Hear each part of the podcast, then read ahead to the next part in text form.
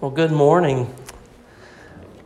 So far through our study of the book of Nehemiah, the theme that we've identified, particularly in Nehemiah chapter 9, has been the theme of regeneration or transformation that takes place in worship and how worship causes transformation to happen in every area that we turn. As we've moved through this prayer that begins back in Nehemiah chapter 8, Ezra is exhorted or told by the Levites to stand up and to glorify God from everlasting to everlasting. As a theme, this has been somewhat compelling to me to consider what does it mean to glorify God? I mean, this is a challenging exhortation. He is God of everything. He created everything. He holds everything together. How is fickle man supposed to glorify God? Well, this is a big challenge. It's a difficulty that we grapple with every time we turn to God's Word. As Christians, remember that this exhortation to glorify God is not something just given to Ezra by the Levites and Nehemiah as a historical matter of fact, but this is an exhortation that is given to all of God's people. Glorify God. That's what you are here to do. The Westminster Catechism asks, What is the chief end of man, or what is our purpose? And the answer is to glorify God, to enjoy Him forever. Well, if this is our purpose and this is what we're here for, Ezra gives us a pretty decent model of considering how might we do that. He begins simply with a confession confessing who God is, what He's done, what He's about, and, and everything that He holds together. He begins by walking us through creation. And we see this theme of transformation take place just in a simple acknowledgement of who God is. He created a perfect world. We should rejoice that we get to live in this creation that God has given to us. And we see that rejoicing turn to glory. And we see then, even turning to the failings of the people, we see affliction turn to a reliance on God's provision. We see the delight that we might have in earthly possessions be transformed into a delight that we have in God's goodness, as the greatest possession that we could possibly have is the goodness of God.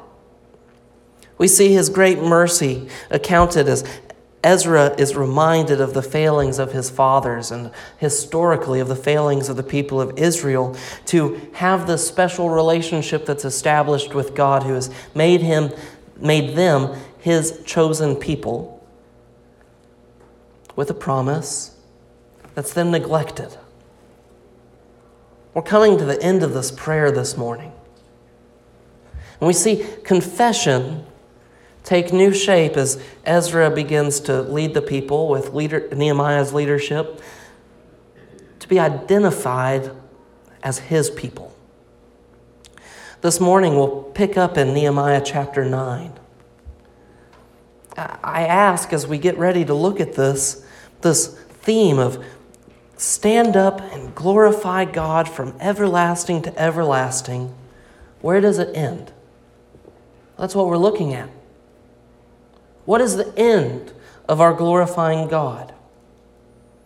As we prepare to read with that thought in our mind as we move through the sermon this morning, I pray that God would lead you in your understanding. And I pray that we would ask Him for that this morning. Father in heaven, thank you for your word. Thank you for the truth that it gives us, the guidance that it gives us in life. Lord, I pray that you would lead us in our understanding this morning as we seek to understand you, as we seek to understand our life and what it means to live in a relationship with you. God, I pray that you would transform our hearts. God, I pray that you would be glorified today. In Jesus' precious name we pray. Amen. With your Bibles open to Nehemiah chapter 9, verse 32, I'll, I'll read out loud and I ask that you read along with me. Nehemiah chapter 9, verse 32, the Bible says, Now, therefore, our God, the great, the mighty, and the awesome God who keeps covenant and steadfast love let not all the hardship seem little to you that has come upon us, upon our kings, our princes, our priests, our prophets, our fathers, and all your people, since the time of the kings of Assyria until this day. Yet you have been righteous in all that has come upon us. You have dealt faithfully, and we have acted wickedly. Our kings, our princes, our priests, and our fathers have not kept your law or paid attention to your commandments and your warnings that you gave them. Even in their own kingdom, and amid your great goodness that you gave them, and in the large and rich land that you set before them, they did not serve you or turn from the wicked works. Behold, we are slaves this day in the land that you gave to our fathers to enjoy its fruit and its good gifts. Behold, we are slaves. And its rich yield goes to the kings whom, have set, whom you have set over us because of our sins. They rule over our bodies and over our livestock as they please, and we are in great distress. Because of all this, we make a firm covenant in writing on the sealed documents are the names of our princes, our Levites, and our priests. We begin in verse 32 after Ezra has recounted everything that God has done historically for the people of Israel. And perhaps we should be reminded that during this time in history, the Babylonian captivity has taken place, the Persian Empire has conquered Babylon, and the Persian king has been somewhat gracious towards Israel and allowing the people to return from captivity back to Jerusalem, giving them even some leadership and sending Nehemiah establishing himself as governor over the region, accountable not to himself. Israel at this time in history is not a sovereign nation, it's not a sovereign place. It is accountable to Persia, and Nehemiah is accountable to Persia. But they've rebuilt. The walls have been rebuilt in 52 days. The structure stands. The temple has already been somewhat returned to, uh, well, not even close to its former glory in Solomon's day, but it's been rebuilt, and Ezra led that work around the same time. Our God. In this accounting of history, Ezra turns to our God. It's possessive. He's reminded that the relationship between Israel and God is a personal one. And we could say the same this morning about the relationship between God and those who know Him as Christians, between the church and God. We're chosen people, set apart for His purposes, our God.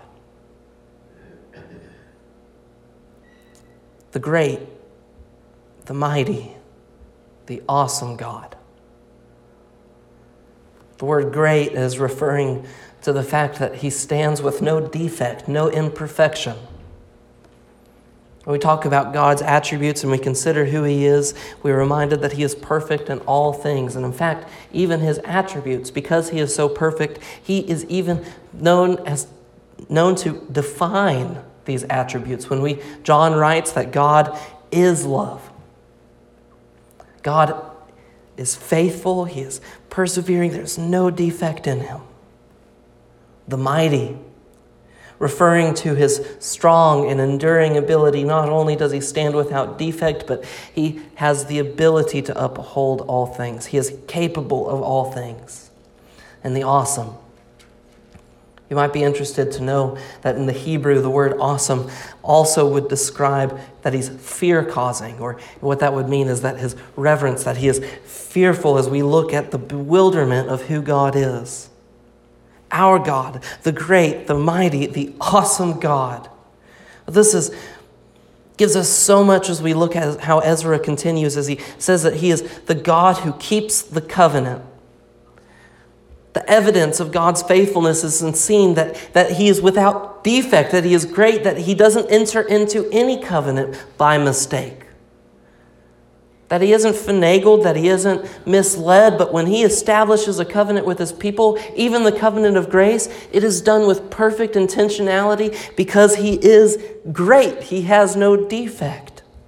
That he is mighty means that he is strong and able to uphold the covenants that he sets with his people, that he makes a promise and he has the ability to uphold it, and that he is faithful to do just that. That he is awesome causes us to see that these promises are not just an act of God's will or just kind of whim, but that they are an act of worship and glory, and that they are a means that he uses to glorify himself. These things that God has done in establishing covenants with his people are amazing. They are the evidence of his steadfast love, his enduring love. The King James, I think, says loving kindness. That his love endures forever, that it's a love like no other, that it's all consuming, that it's never ending, that it's all enveloping. Our God, the great, the mighty, the awesome God who keeps covenant and steadfast love, let not all our hardships seem little to you that has come upon us. Even after this account, this prayer that Ezra has led us through, that he's led the people of Israel through historically, that he's led the people through history and seeing how God has provided for them, established them, been faithful in their disobedience and in their wickedness, disciplined them. All of these things, we turn to God and we say, Do not let our hardships seem little to you. After all this recounting, after remembering everything that we've done to you, God, in our disobedience and in our failings, do not let our difficulties seem little to you. We're really back to making the confession that began this prayer.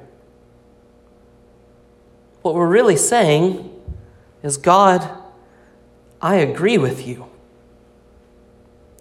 You have been righteous in all that has come upon us, for you have acted faithfully. I wonder do we actually have that sort of attitude when we're faced with hardships in our lives? The reaction of most people whenever we're faced with hardships or difficult circumstances or issues that come up in our families and we see the church struggling, do we turn to God and say that you've been faithful?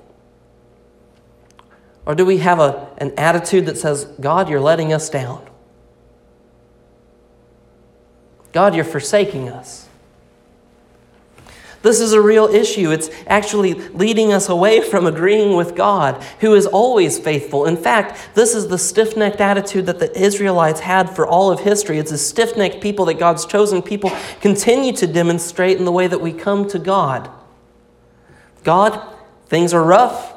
You're letting me down. Until our attitude, until our prayer life until the, we, the way that we live our life is completely consumed by the love of God, we will not be able to come to Him with an attitude that truly worships Him. Until in our minds, in our hearts, and everything that we are is in a position to say, God, you are faithful in all circumstances. I am dealing with affliction, and you are faithful even in this moment.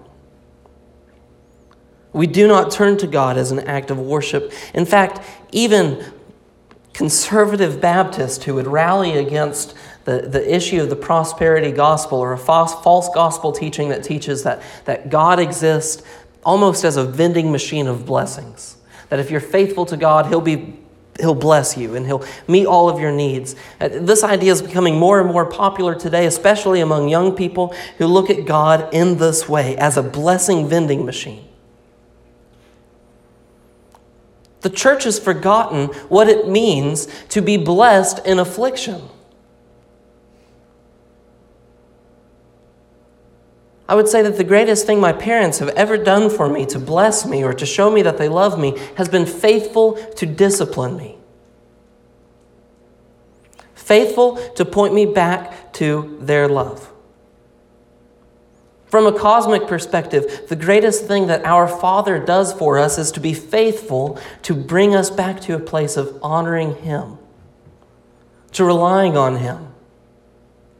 The greatest problem that comes with much provision or much physical blessing in the world is that people, by their own nature, because of our own fallen condition, because of the war that we face within ourselves and within the flesh, as we come to ourselves and because we're given much, we have the attitude that, that we're able to persevere much. I think about the economic status of our country and all over the world, what people are dealing with as interest rates rise and uh, all these other things come up. And we see the weakness of everything that we've placed all of our laurels, all of our, um, what's the word? All, all of our reliance upon. I'm reminded more than ever that there is nothing in this world that will uphold us forever except God. Even the person who has everything they could possibly want will face at the end of time the time that all things will decay, all things will rust, all things will be destroyed. Only God's love will preserve a person forever. Only God's greatness, His lack of defect, only His might, His strength, and His power, only His awesomeness will endure from the end of time because this is the purpose for all of creation to declare God's glory. Can we say, I agree with you, God? You have been righteous in all that has come upon us, for you have acted faithfully. Can we say, I agree with you, God? We have acted wickedly. Our kings, our princes, our priests, and our fathers have not kept your law. Even going throughout church history, can we say that we have not acted faithfully? We've not paid attention to your commandments. We've not paid attention to the warnings that you have given to us. Even in their own kingdom, amid great goodness that you gave them, large and rich land that you gave them. I agree with you, God. We did not serve you. And now you are faithful. We are slaves.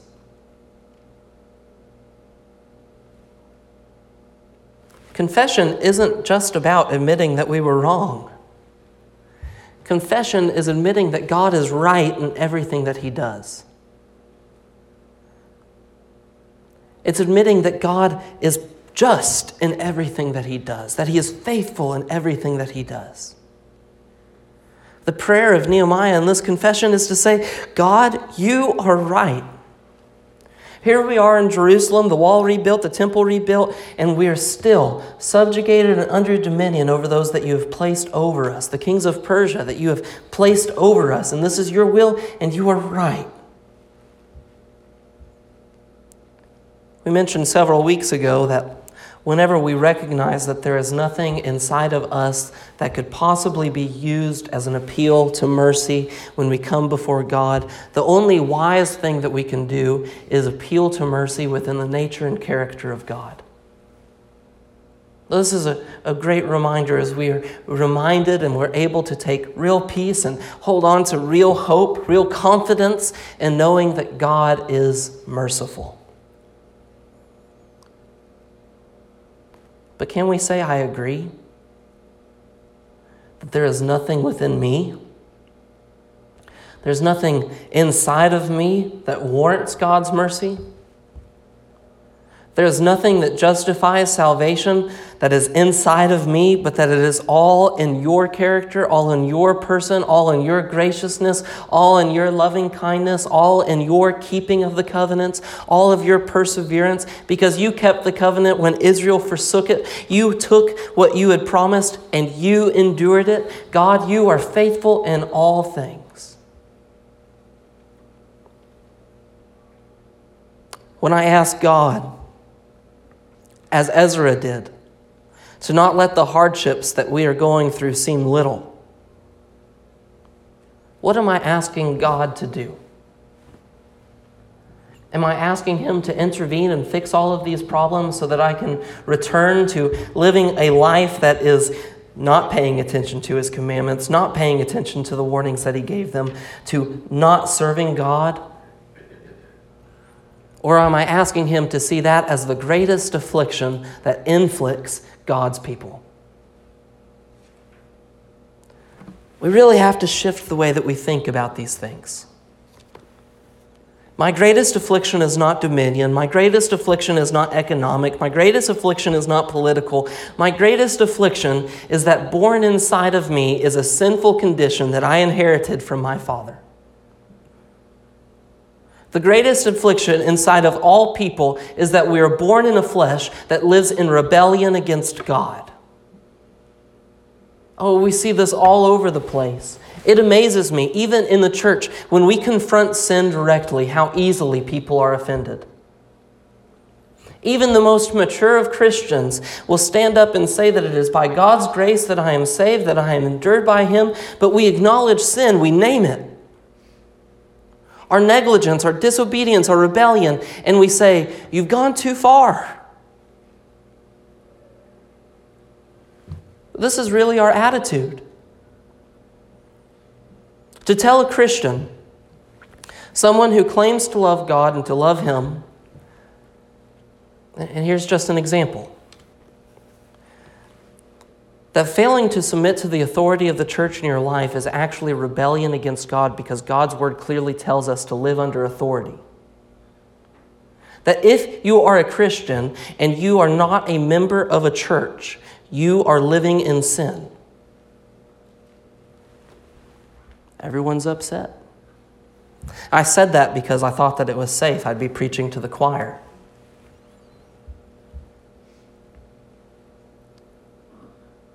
But do we really understand what it means to be a part of a community? Do we have any conceptual understanding of what God has done in establishing a chosen people?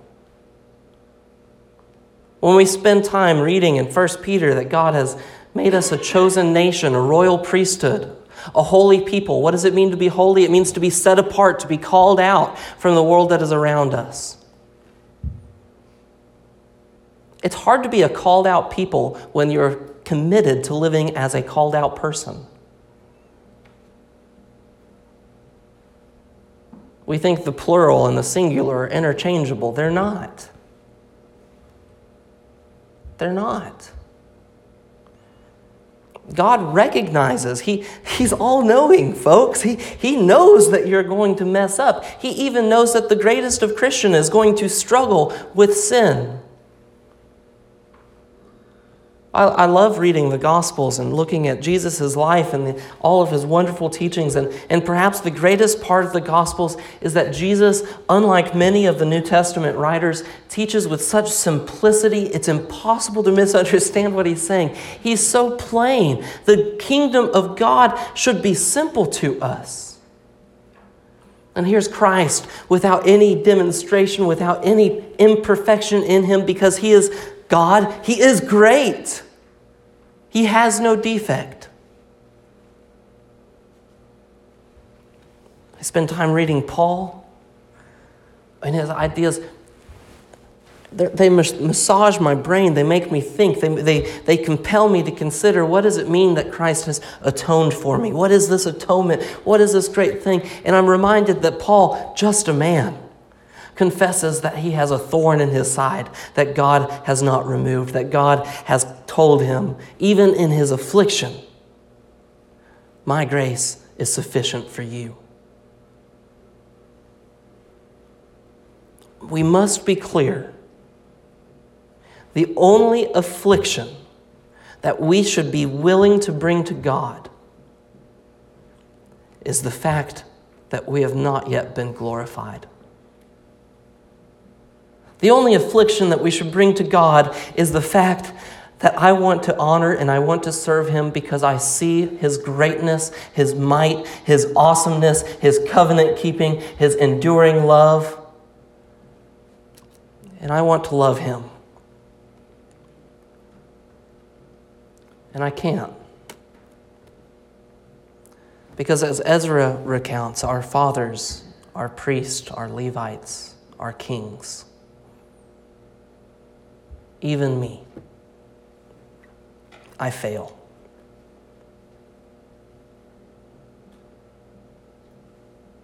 I agree with you, God. I cannot keep the covenant that you have given me. but you are faithful in enduring it. Here's my affliction I bring to you. I agree with you, God. My affliction is that I still live in this world. My affliction is that I still war against sin. And it is not by my strength that I will overcome anything, it is by your strength. It's by your love and your grace that I will be transformed. It's through relying on you that my heart will be changed. It is through your loving kindness that you will take a heart of stone and replace it with a heart of flesh. It is through your loving kindness that you will write your laws upon my heart, that I might not just understand them as I read them, but that I will be able to experience them in my life. God, it is through your provision and your goodness that I will be able to see sickness in this world, suffering in this world, despair in this world, and I will be able to know, God, you are faithful in all things. God, as I see decay in this world, I will be able to know that you are the one that preserves me. That you are the one that will be faithful to pers- preserve me from now until the time that we are in heaven, until even beyond that, till the time that you restore this whole earth, that I will be able to see your perfect creation the way that you designed it, that I will be able to walk in fields that are just as you would have them, grass that is soft, that doesn't cut. I'll be able to smell the wind without allergies. I'll be able to experience the seasons and know that you are God and that you are good and all things will be great. God, the time that I am in heaven compares nothing to the time time that I look forward to of your new creation. God, the time that I'll be able to work with no pain. The time that I'll be able to breathe or, or exercise or enjoy the things of this earth without becoming winded or exasperated. God, these are my afflictions, and I agree with you. I want your goodness and your greatness.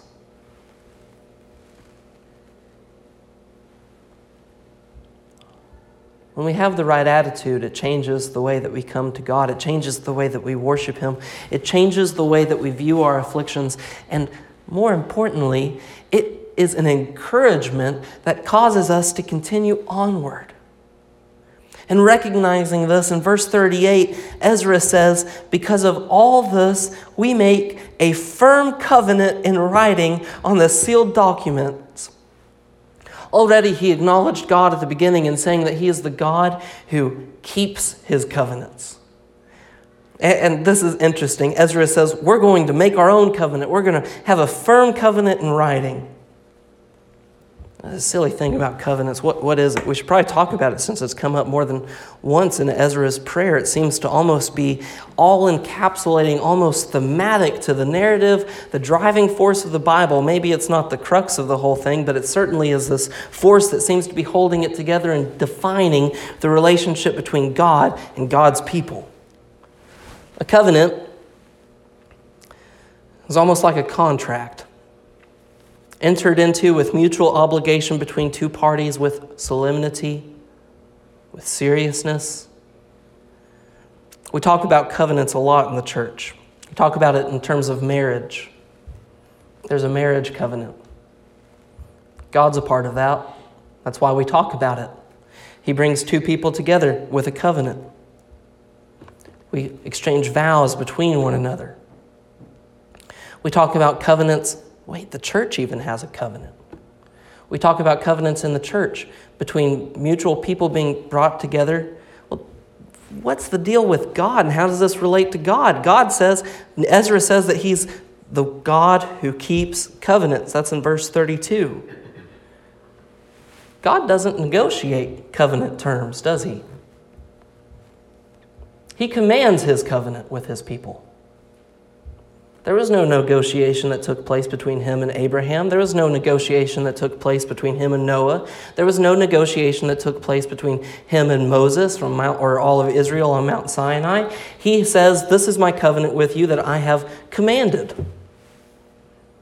What is this covenant that God has commanded. In the church, we refer to the covenant of grace the covenant that God has given us, that He has ultimately accomplished everything that needs to be done on our end. And this is what's so beautiful about the Bible. We see this mutual obligation taking place in the Old Testament that points towards the law, keeping the law, obeying it, making sacrifices, all of these things to uphold it, and it all culminates, it all builds up to the moment that God Himself in Christ Jesus would come unto the earth, that He would become incarnate, and He would become the blood sacrifice necessary for atoning, making at one those who have become separated from God, alienated from Him, making at one those people through the blood of the perfect sacrifice, the Lamb slain on Calvary, Jesus Christ. This covenant's still uphold, upheld. And because Christ is a perfect sacrifice, we said earlier that he was without sin, that he was without blemish, he becomes the replacement for what was an imperfect system of bulls and lambs and doves. And Christ becomes the perfect sacrifice for all people all over the world throughout all time. Capable of covering the sins of the whole world.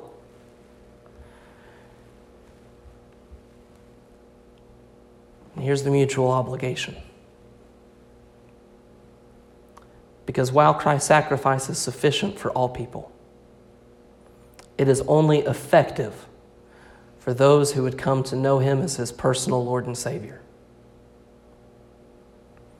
It is only applied to those who would trust Christ, call him Lord, and make him Lord of their lives, who would call him Master.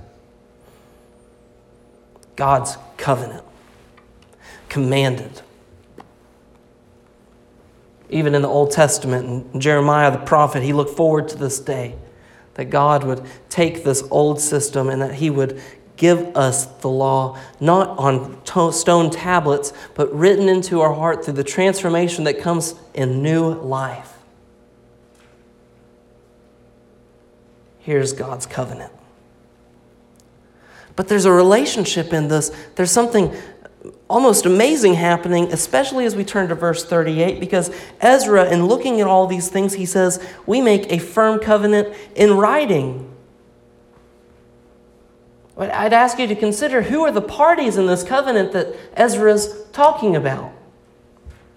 Is God a party in this firm covenant? Is the nation of Israel at this time in history saying, God, we're going to rewrite this covenant that you've given your people? Are we going to change it and, and negotiate terms with you? Well, we've already said no. God doesn't negotiate covenant terms, He commands them. If you're almighty, you get to command terms. Who are the parties? Verse 38 says, Because of all this, we, we, we are the parties the nation of Israel gathered in the town square of Jerusalem with their new city walls built up around them. This is the culmination of spiritual revival taking place in history in the nation of Israel. That we, the nation of Israel, established this covenant amongst ourselves because we recognize that not since the days of Joshua, the days that we first came into this promised land, have we observed or worshiped you the way that you told us to observe and worship you. And so we, God, make this firm covenant in writing amongst ourselves that we would be faithful to all that you have commanded us. Because, God, we agree with you. We've not paid attention to your commandments. We've not paid attention to the warnings that you gave us through your prophets. In fact, throughout history, we killed your prophets whenever they told us what you told them to tell us that we didn't want to hear. We lived in rebellion against you. We have a rebellious heart. We're a stiff necked people. Left to our own devices, I'm going to do things the way I want to instead of pursuing you because I don't actually have a heart of worship. I have a heart of lip service to you. And so here's my firm covenant, God. We, the nation of Israel, now that you've brought us back from Persia, now that we're back here, now that we have the wall, even though we're still under dominion to these kings and everyone else, we, the nation of Israel, make a covenant amongst ourselves to be faithful in worshiping you the way that you commanded us to worship you.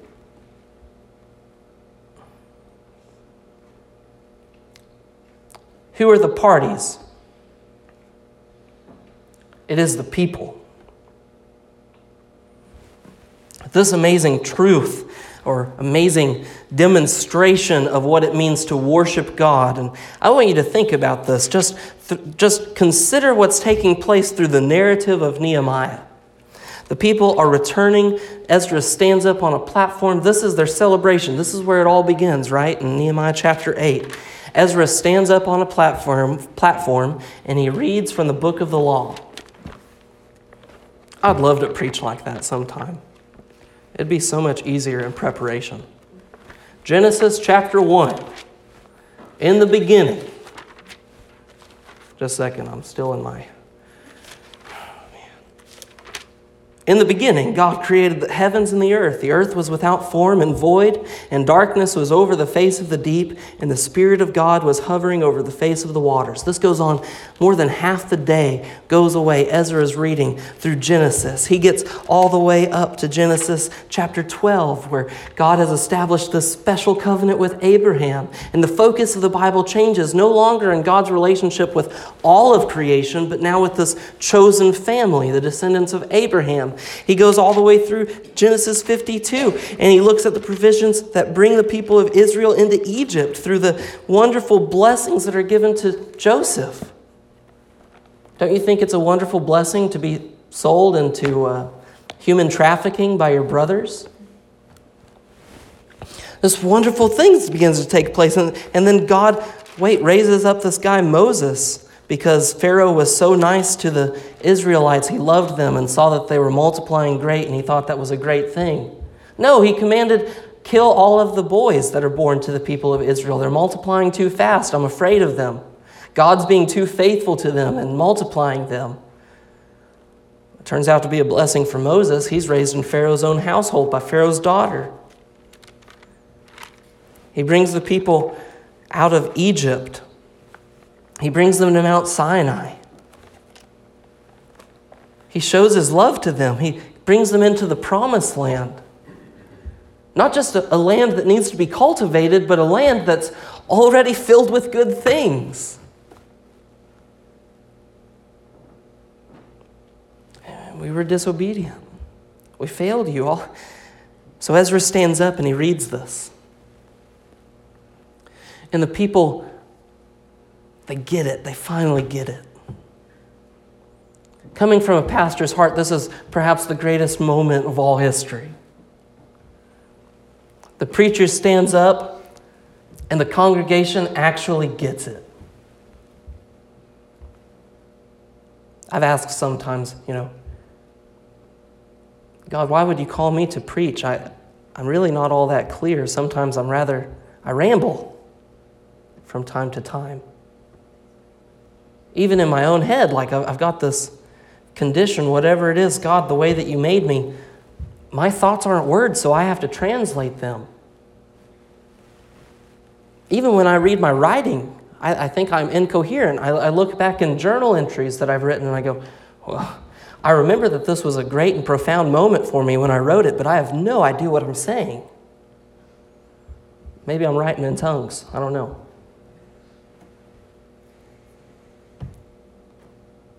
Maybe I'm what's in the way. Maybe we should just read the Bible. You think the Bible would be more clear than I am? I think it would. Can we just read just the, just the Pentateuch, just the first five books of the Bible? Let's just read that this morning.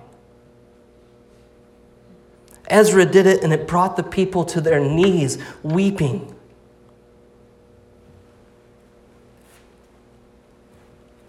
And the people are weeping, and the priests are explaining what's written in the word, and they're discussing it. And the priests tell them, the Levites say, Do not weep, for this day is holy. It belongs to the Lord. Rejoice in who God is. You know what I hear a lot around the church, or I just got back from the BMA of Arkansas meeting. You know what a lot of preachers like to talk about? Revival. What does revival look like in our churches? What does revitalization ministry look like? What does church health look like? You know where it begins? Saying that God, you're right, and I agree with you, and actually coming to our knees, even as Christians, saying, I'm stiff necked. God, I've been a Christian for 30 years, and I have not worshiped you the way that I was supposed to.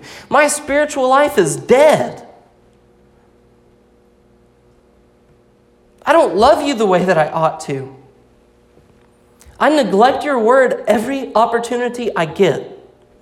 I don't go to bed on time. I don't wake up early. I wake up in the morning and I rush to get ready to get out the door and to go on with my life. Because guess what? You're not the biggest priority in my life, God. You're not even the second biggest priority in my life. You get one day a week. I've got six.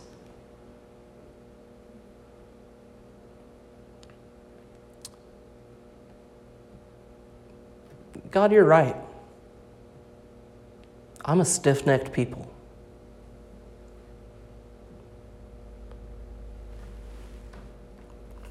As the people respond to this, what happens for the next coming weeks? They realized that it was written in the law that God had given them this command to worship Him in this festival called the Feast of Booths, which was happening the time that they, this revival was taking place.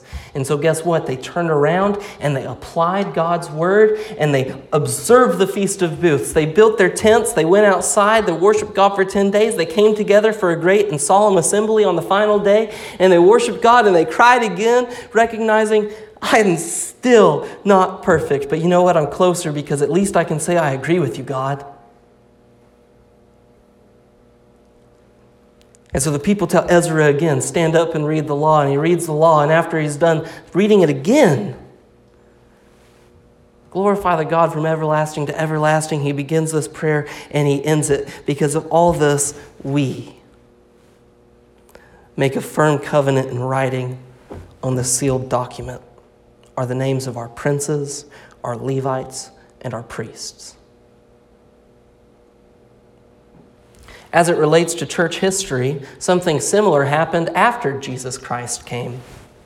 When the church was established through Jesus' earthly ministry, those first 200 years of the church were really something special. Churches were being planted faster than any other time in history through the ministry of the apostles through the dispersion. And perhaps the, the biggest catalyst that caused church missions to be so effective in those early years of the church was because they were under constant persecution. I'm not talking the kind of persecution we like to talk about in America. I'm talking people were coming to kill them, to rip them out of their homes, to dispossess them of their property, and to put an end to their life.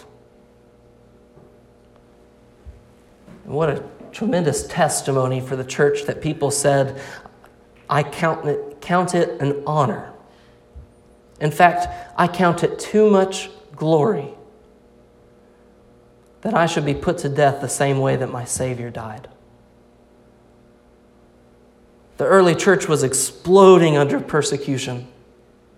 I've told you all before that I think the most harmful thing ever to take place in the early church was when Constantine said that Christianity would become the national religion of Rome. Why would that be a problem? Well, because now the church, no longer under extreme persecution, people become complacent. Not only that, but what happens when you have persecution is nominal Christians stay away. The church would be better for it.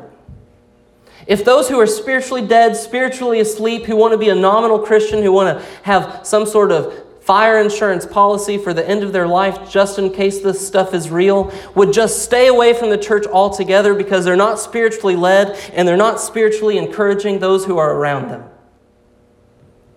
We think it's a bad thing when people leave the church. It can be a good thing.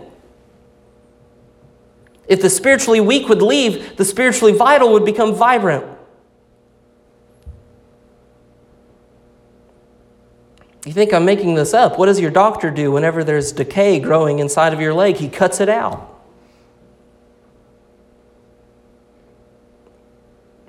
Fortunately, there was somewhat of a revival that took place in the early church. Some thousand years later, after Constantine's edict, the church began to realize that the Bible was more authoritative than what people said or what people thought or what people felt.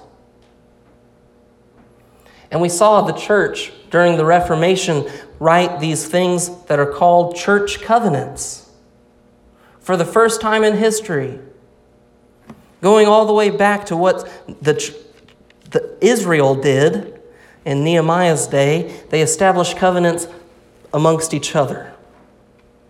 We, your church, admit that you are right. And we, your church, come together recognizing that you do good things for us that you're faithful in all that you do. And we want to be established, Lord, as your people. And so we establish this covenant as your church in life together, that we would be established as a people that are held accountable by your standards. The theme of the Bible is in the relationship that we are able to have with God, the bringing back from alienation, that He establishes this on earth through the church or through His people. That this establishment and this relationship is not so individualistic that our worship of God takes place only in a vertical plane, but that it takes place horizontally amongst brothers and sisters who all under, under the leadership and lordship of Christ. What establishes a people is that Christ is our Lord, that His word is truth, that it is what guides our life, that He is Lord of all, and that we are obedient to all. Our relationship with others matters. In Sunday school this morning, we talked a little bit about that in my class.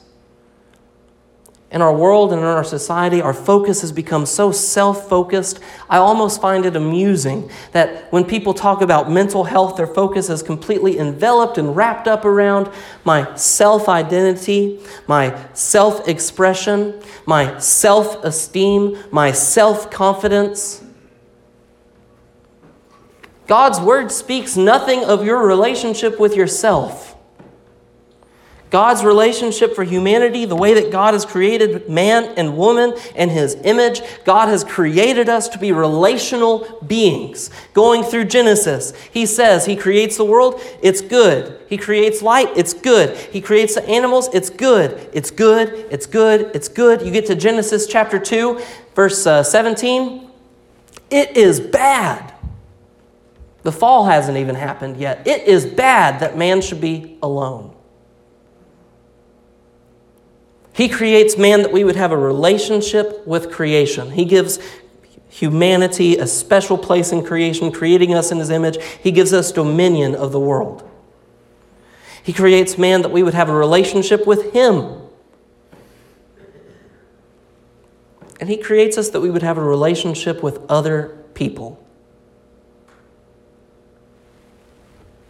Not ourselves. God, you're right. I agree with you.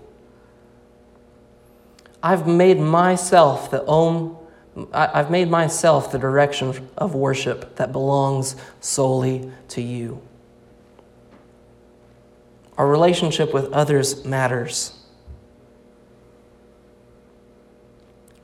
We should ask what does my relationship with others look like? Am I consciously or unconsciously creating an impression of myself that is ingenuine? Am I deceiving people by putting up facades that are not really who I am? Am I honest about who I am with myself that I could even know? Am I honest in my words and in my actions? Do I exaggerate?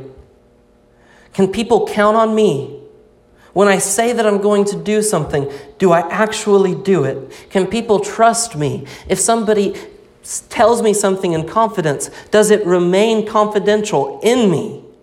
Do people enjoy spending time around me, or am I guilty of grumbling about the new trendy thing to grumble about? Am I impure in any way? Am I touchy? Am I, for whatever reason, unnecessarily sensitive? These kinds of things destroy relationships. Do relationships really matter to me? One of the values of our church is our relationship with one another. That's not a mistake.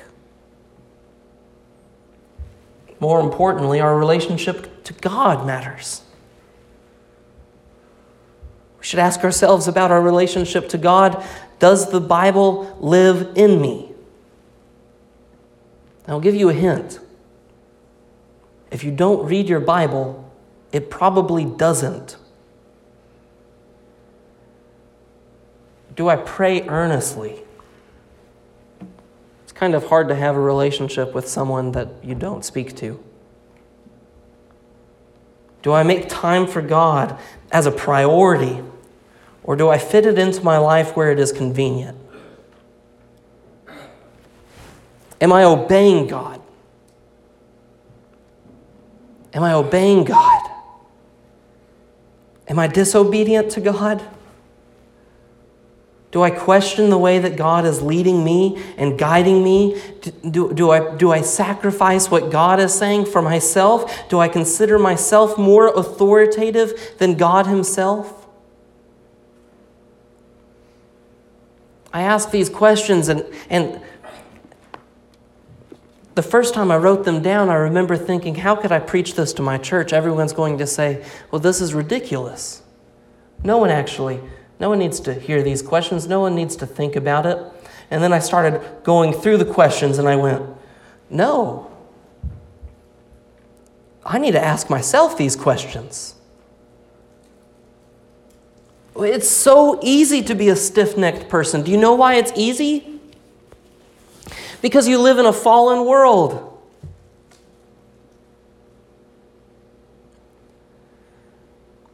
We look at the confession that Nehemiah has made in this transformation. He says, I realize that if I just become resolved within myself to live out what God's word is in a week's time, in two months' time, and however long it takes, I'll be back in the same position that I'm in now. I think you all have probably been around the block long enough to have even experienced this in your own life. You go to revivals or church camps, or, or you hear a, a particular sermon, probably not from me, but from someone, or you hear something that is edifying in your life. You, you hear something that convicts you and compels you to live for God and for God's glory and to live it out and you become resolved God, I'm going to be faithful to study my Bible. God, I'm going to make prayer a priority in my life. God, I'm going to live for you and I'm going to allow you to transform me by no longer standing in the way. God, I'm going to pray. I'm willing to pray. God, if there is any hesitance or rebellion in me, that you would break me. God, I love you so much, I agree with you so much that if I disobey your word, God, I pray that you would bring calamity into my life. God, I pray that I would see that you love me so much that if I stray away from you, that you would break my legs and make me sit next to you. I knew my teacher in third grade loved me whenever I wouldn't shut my mouth when she moved me up by her desk.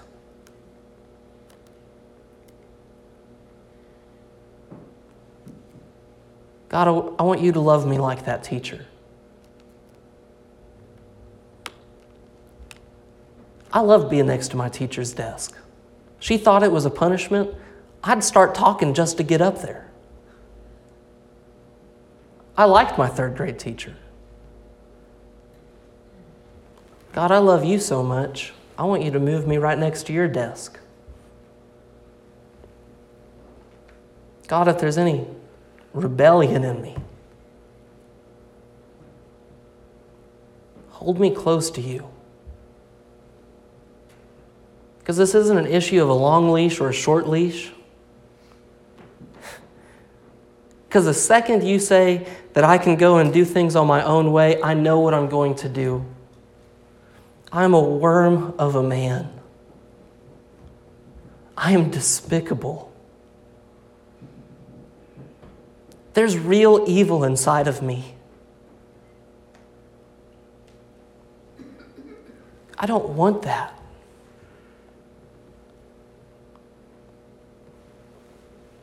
We make a firm covenant in writing.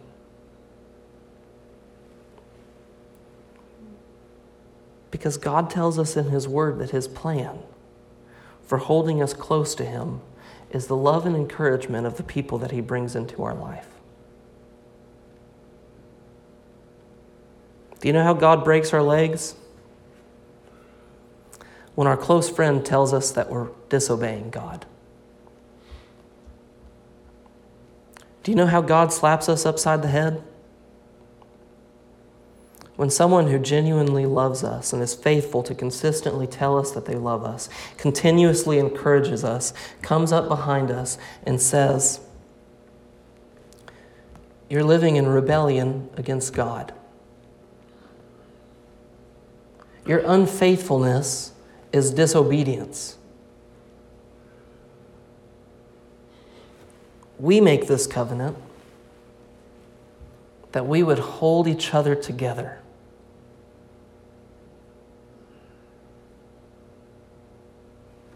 Father in heaven, I thank you this morning for the way that you bring people together and the way that you love us.